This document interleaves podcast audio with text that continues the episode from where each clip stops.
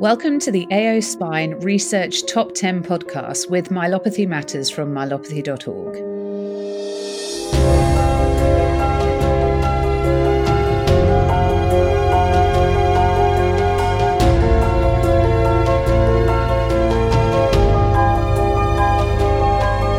In this episode, we'll be hearing about the number six priority perioperative rehabilitation.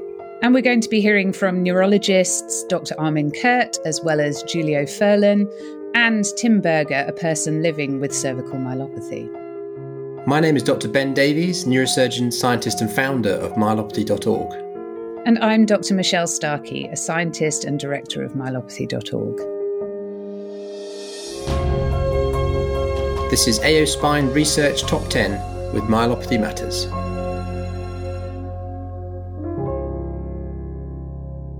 Welcome to this special podcast series with Myelopathy Matters, covering the top 10 research priorities that have emerged from the AO Spine Recode DCM research prioritization setting process. Ben, perhaps you could give us a brief reminder of what the AO Spine Recode DCM project is. Certainly. Um, so, this was a process that brought together people living with and working with DCM to try and establish some guidance that could help individual researchers work faster, I guess, to find outcomes that could that could change clinical practice. And one of the areas of guidance was what should we be researching? And this process really involved asking people working and living with the disease what were the uncertainties that they faced on a day to day basis. And we turned those into research questions, which were then prioritized, and we emerged with the top 10, which represents the perspectives of the entire field and what really we need to be investing time, resources, and money into answering. But of course, the research community needs to understand what these priorities are and why they matter. And that is exactly what we're exploring in this special podcast series. Today, we're going to be considering priority number six perioperative rehabilitation, or as the full research question states, what is the role of rehabilitation following surgery for DCM? Can structured postoperative rehabilitation improve outcome following surgery for DCM? And what are the most effective strategies?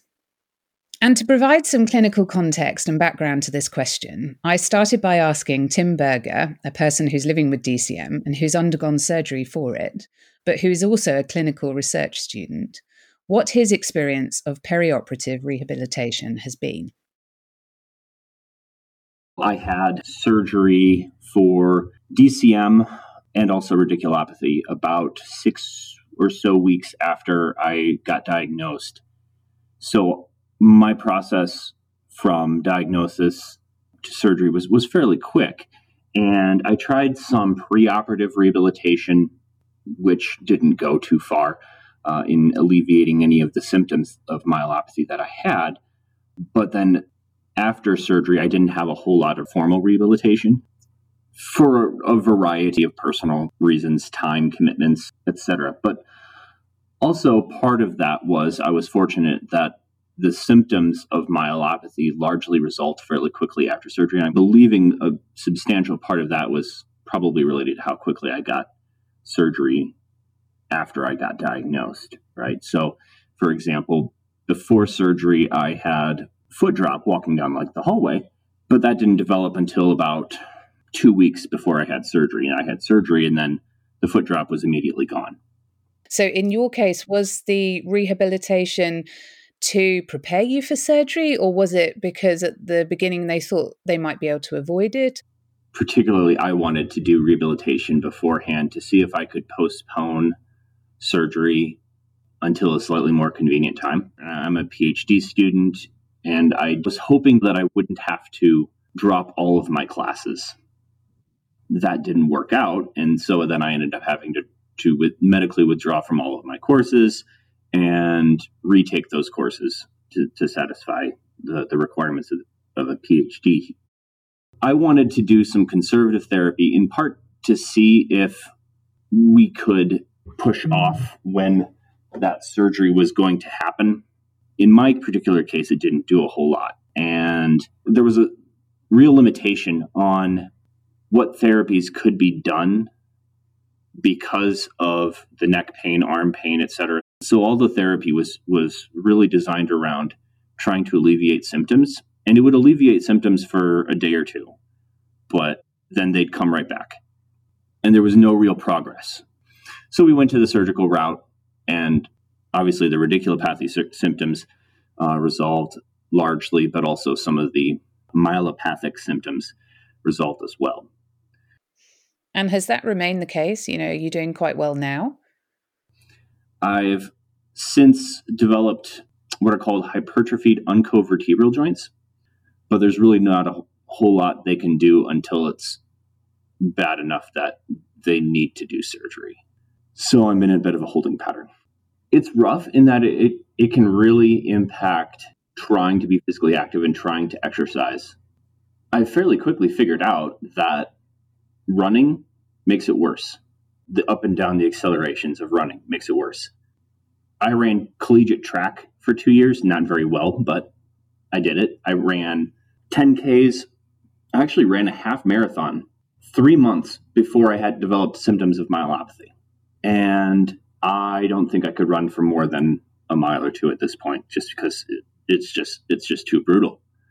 So, when this priority is resolved, how do you think it will benefit people with DCM as well as their carers and the healthcare professionals? This is really a question that it has to fit together with some of the other research questions. For example, we need to have a pretty good idea what the natural history is. And we need to have a pretty good idea of when to do surgery, who to do surgery upon, etc. Perioperative rehabilitation, so either rehabilitation before surgery, rehabilitation shortly after surgery in a skilled nursing facility, rehabilitation six months out could really help to improve the environment of recoverability. Because we know in a variety of, say, orthopedic conditions like ACL injury, it can be very beneficial to have a structured rehabilitation program prior to surgery to get the individual to the most optimal point where recovery following surgery is, is most optimal. Likewise, following surgery, it can help to increase the recovery of strength and walking and coordination and dexterity in your hands, etc. So I think once we identify what kind of exercise prescription, frequency, the intensity of exercise, when to start it, how long to do it, etc., as well as other kinds of rehabilitation based therapies, might really help to enhance the improvements that people can see from surgery alone especially because so much of the impact is on walking function for people with cervical myelopathy. And you can extend that also to potentially like a high intensity exercise for hand recovery, etc. And obviously, you know, different healthcare systems around the world do things differently as well. So that's another factor that's that's coming into play here, I think. As a global spine community, we really need to take a look at the differences in healthcare system that could could also be a, a, key contributor to how well a person is able to re- recover.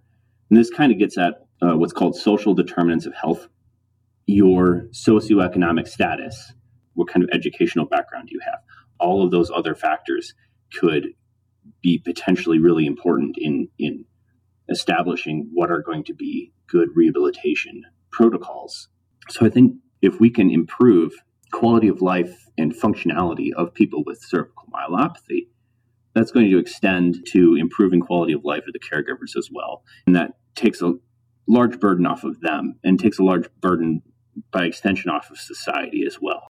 Maybe the caregivers don't have to drop down their, their employment status because they have to spend more time taking care of their loved one with cervical myelopathy. And you just get this, in a way, a trickle down effect of now it's improving society as a whole.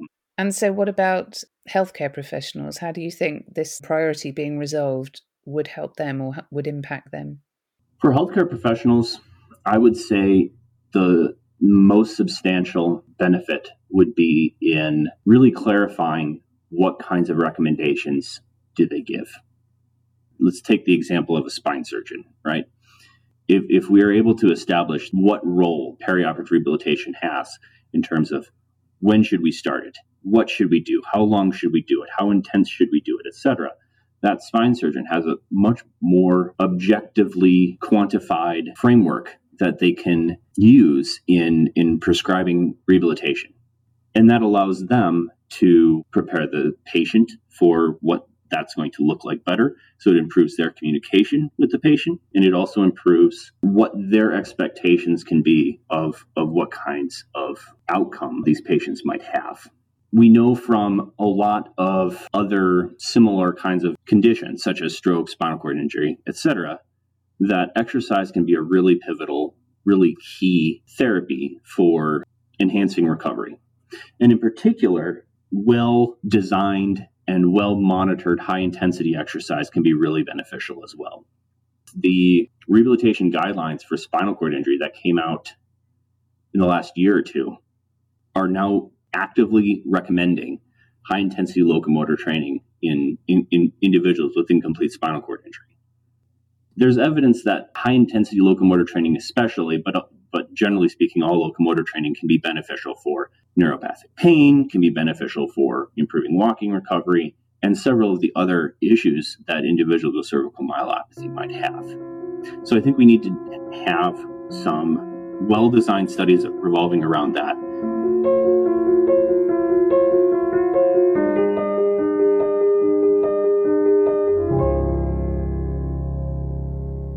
So Tim has a, a really fascinating perspective on DCM. I mean, on the one hand, he's he's lived through it, he's undergone surgery, but on the other side, he's actively involved in the in the clinical research element uh, in sort of rehabilitation therapies. Exactly what this this question is about, and I think one of the things that's quite interesting um, hearing from him is how he was struck by the fact that you know all these other conditions, you know, stroke, traumatic spinal cord injury, brain injury.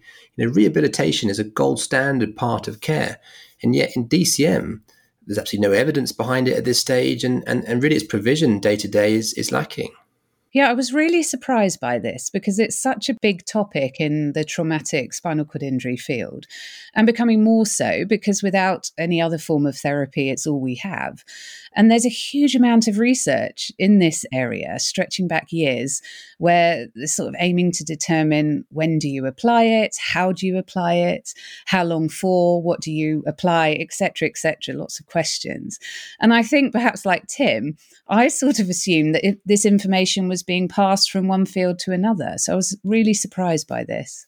And, and there must be parallels to build up on there, surely. But I think one of the interesting differences for DCM and perhaps opportunities, which again Tim touches on, is that surgery in, in DCM is a semi elective undertaking. You know, it's not like traumatic spinal cord injury where then there's a sudden devastating change and everything is an emergency operation.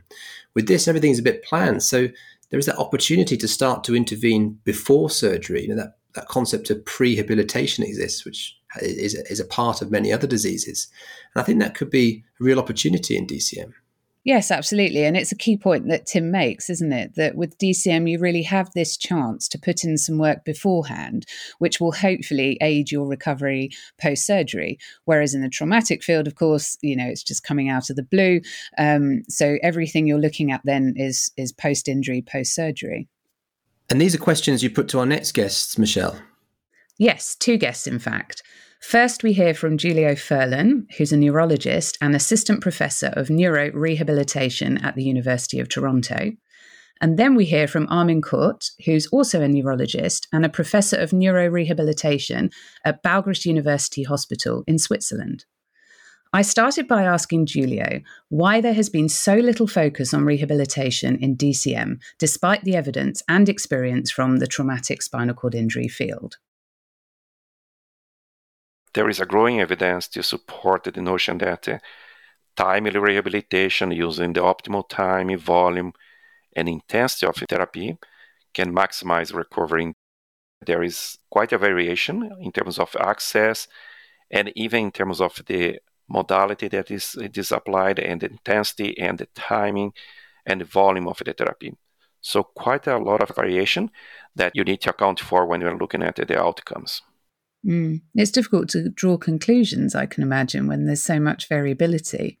Yeah, that's that's really a major issue, And I think, uh, as we see in neurorehabilitation of uh, individuals with traumatic spinal cord injury, that even though there is much better evidence in terms of the effectiveness of neurorehabilitation, it remains a main point in terms of comparison of the studies and the effectiveness of the therapies because of all this variation that we see in the clinical practice. Absolutely. So, why do you think DCM treatment has not been a focus for rehabilitation? Yeah, that's a, a, really important question, and I don't think we actually quite understand yet what is the reason. It remains many times a delayed diagnosis because there was a um, misdiagnosis initially. Sometimes it's based on the fact that um, our colleagues are not maybe well trained in terms of uh, diagnosing uh, or recognizing degenerative cervical myelopathy at the beginning of the symptomatology.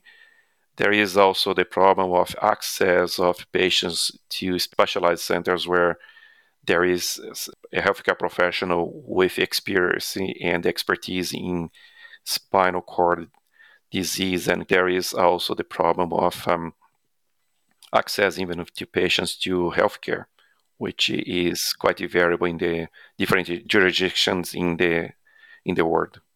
Just uh, in my practice, where I suspect there is a cervical spine disease, including degenerative cervical myelopathy, the my first advice is always uh, doing a proper physical therapy, but really be concerned about some practices that I see um, sometimes is when um, there are colleagues they try to do more extreme maneuvers, cracking the neck and uh, realigning the spine, which I advise patients to not pursue this kind of therapy because one side is getting the benefit of the therapy, but the other side is do not get any harm from the therapy.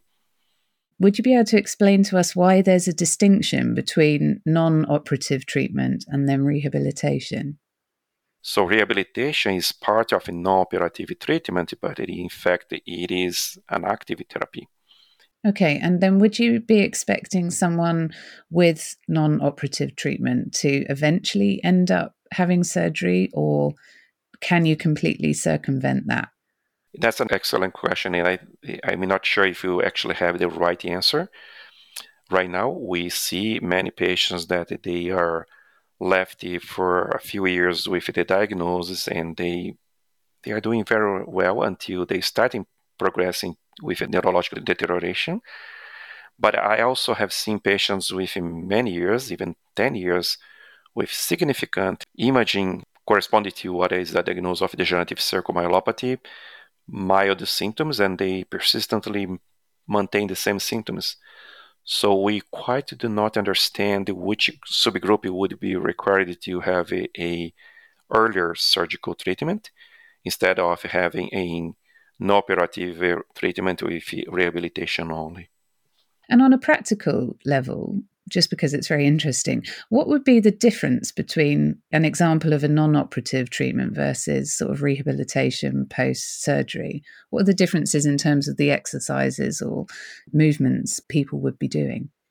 In terms of non operative treatment, it usually um, can be active or passive uh, therapy, but it's more in terms of exercise for the patient to maintain range of motion and the strengthening.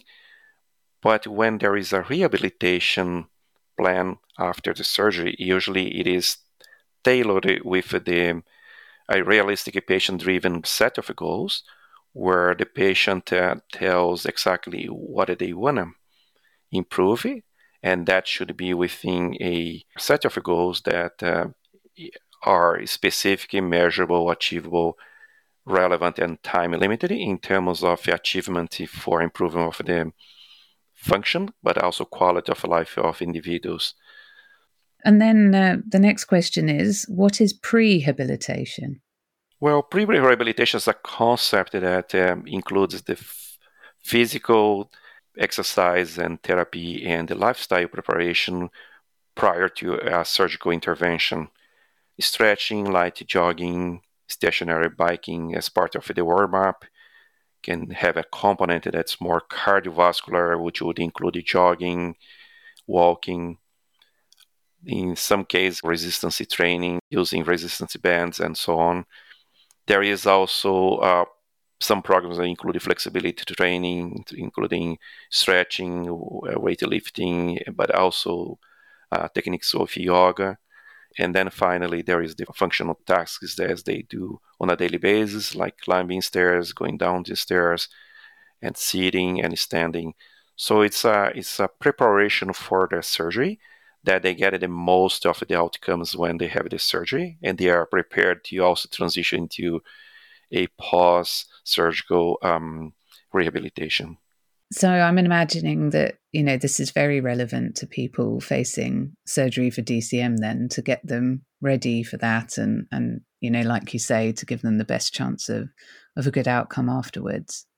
And how long would um, a program of prehabilitation sort of last? Uh, I think that's another ex- excellent question that we don't have the actual support from from the medical and scientific literature to say. I would say probably at least three months of uh, pre-rehabilitation. And again, that depends upon also the available resources, including financial support or even time or even personal support. Um, some of them they, they depend upon uh, family caregivers. So I would say at least three months would be a uh, reasonable time. I was wondering what's compliance like? Do most people, once this program has been put in place for them, do they, you know, turn up to sessions and do it, or or is that an issue that you have sort of motivation to do these exercises? Well, that is uh, more dependent upon each individual. But if they are committed to pursue surgical treatment, they are usually motivated to get better, which brings a subgroup of um, patients that are interested to do their best before surgery. From your experience in this field, what would be your personal recommendations for answering priority six? I would say we still need to increase the awareness of degenerative cervical myelopathy among the general public, but also among colleagues in the healthcare system, including healthcare professionals. And I think you need also to pursue further scientific work that can, again, demonstrate what is the most helpful and cost effective for this population. It is for certain the most common non traumatic spinal cord disease in the world. So we need to put together our heads and um, understand better what works and what doesn't work, but also be wise in terms of how we're going to expand our scarce resources in, in the therapies for these individuals that uh, are really necessary. The earlier is the diagnosis and uh, the earlier is the intervention, the best is the outcomes that we see in rehabilitation. So, um, increasing awareness would produce a much better outcome in terms of uh, their own relief of their symptoms, but also improve of their quality of life. Yeah, and um, I know that there's a huge amount of research in this field in other neurological disorders, such as traumatic injuries um, to the CNS, so strokes and traumatic um, brain injuries and spinal injuries. And I'm wondering how much crosstalk there is between the disciplines. Um, there is a crosstalk uh, among the healthcare professionals. But again, we don't have much in, in terms of very specific analysis of the, the outcomes and data from non-traumatic spinal cord injuries.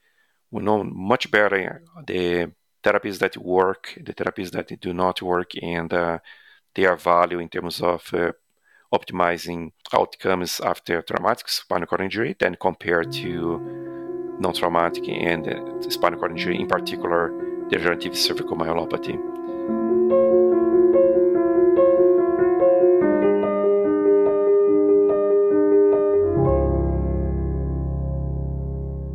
And leading on from this last point that Julio makes about the importance of proper analysis of research findings, I next spoke to Professor Armin Curt, who's a neurologist and the director of the Spinal Cord Injury Centre at Balgrist University Hospital in Switzerland. I asked him what his views were on promoting research into neurorehabilitation. Neurorehabilitation is the logic next step after you do an acute intervention, either a medical one or a surgical one. So you need to find the right way to get the change of the nervous system, being the brain or the spinal cord, to gain the most benefit from these interventions. So you need to train, as healthy people also have to train. And after a specific condition, you even have to have a better training, a more targeted and more, let's say, well-adjusted training to the to the limits and impairments you have. And I think also it's important when that training begins, and, and that varies a lot around the world and, and after different conditions, doesn't it? There's definitely further research required to understand the sweet spot when to start this neurorehabilitation. Based on preclinical findings, we intend to say the earlier the better. But it has to be a natural consequence of the, the care intervention and then the neurorehabilitation.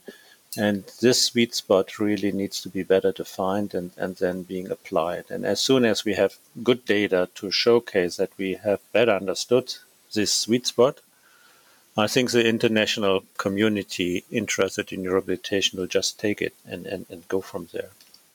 In particular, with DCM, which is something different to traumatic spinal cord injury, there could be a benefit of rehab and, and rehab training prior to surgery, I imagine. First of all, it's it's a chronic disorder which is slowly progressing, but sometimes has some steep ramps where it shows itself to be more prominent to the patient and also to the physicians.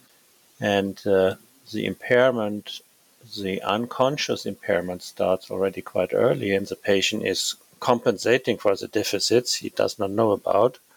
So a kind of a neurorehabilitation or conditioning the patient before surgery may be a, a, useful way to actually then improve the outcomes of surgery.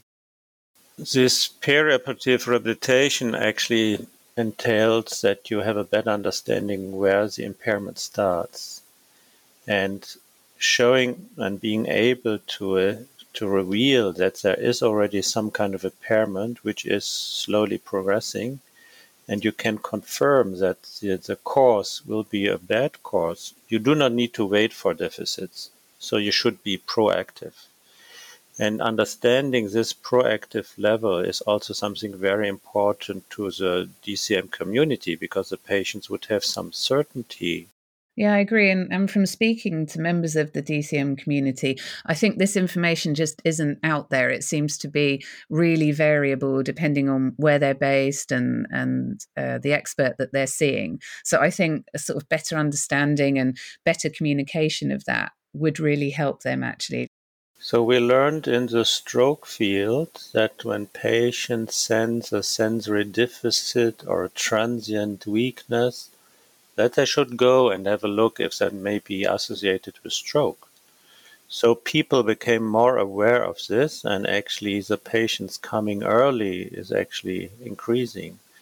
And something similar is yet missing to advise patients potentially suffering from DCM. So they have no clue what to look for. And if we help them to better explain them early signs and symptoms, then they may be actually able to timely go and see the, the doctor. What exactly are your recommendations for approaching priority six and how it should be answered? So, it should start with a very comprehensive assessment, understanding the deficits. And rehabilitation medicine is very good in understanding and appreciation deficits. And then you have actually the intervention, and afterwards you need to again then build on what you have been doing to improve then rehabilitation. So, in my understanding, this perioperative rehabilitation is just part of this package how to best treat patients with DCM. It's not a single event, there are many consecutive uh, aspects that need to be covered.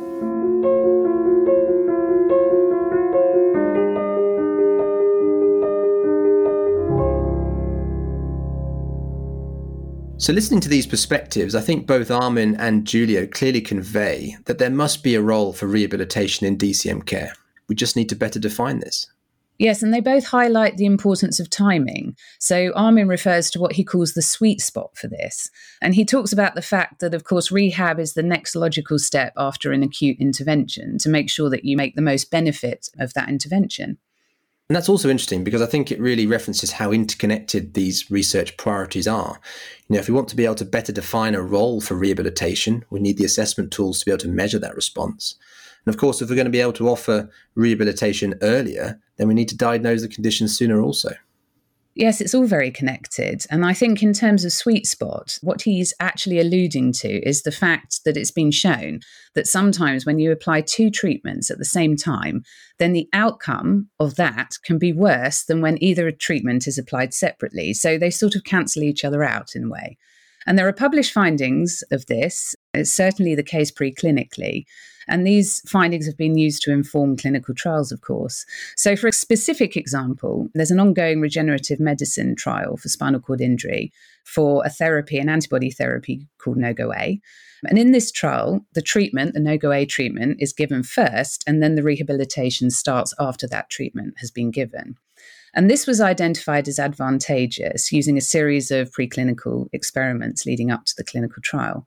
And the simple interpretation in this case is that what you're doing is allowing the CNS to be plastic and then pruning down those new connections with the use of rehab.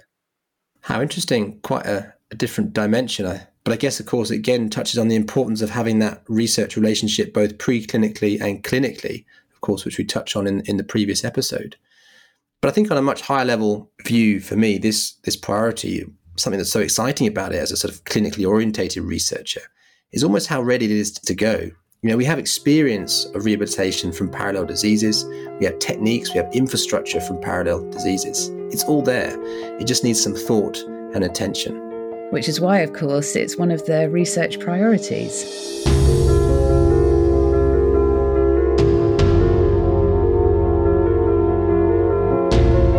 So thanks very much to Tim Berger, Julio Furlan, and Armin Curt for joining us. The podcast was researched by Elizabeth Roberts and produced by Carl Homer from Cambridge TV. There's lots of information to be found at www.aospine.org forward slash recode. Thank you for listening.